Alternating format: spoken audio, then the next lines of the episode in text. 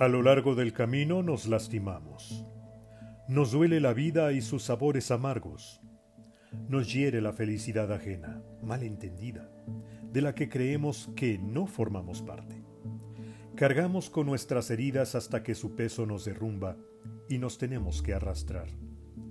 Con los ojos encarando al suelo, el cuerpo lacerado sin poco movimiento, nos duele la obligación de respirar nos molesta el acto involuntario que nos permite seguir viviendo.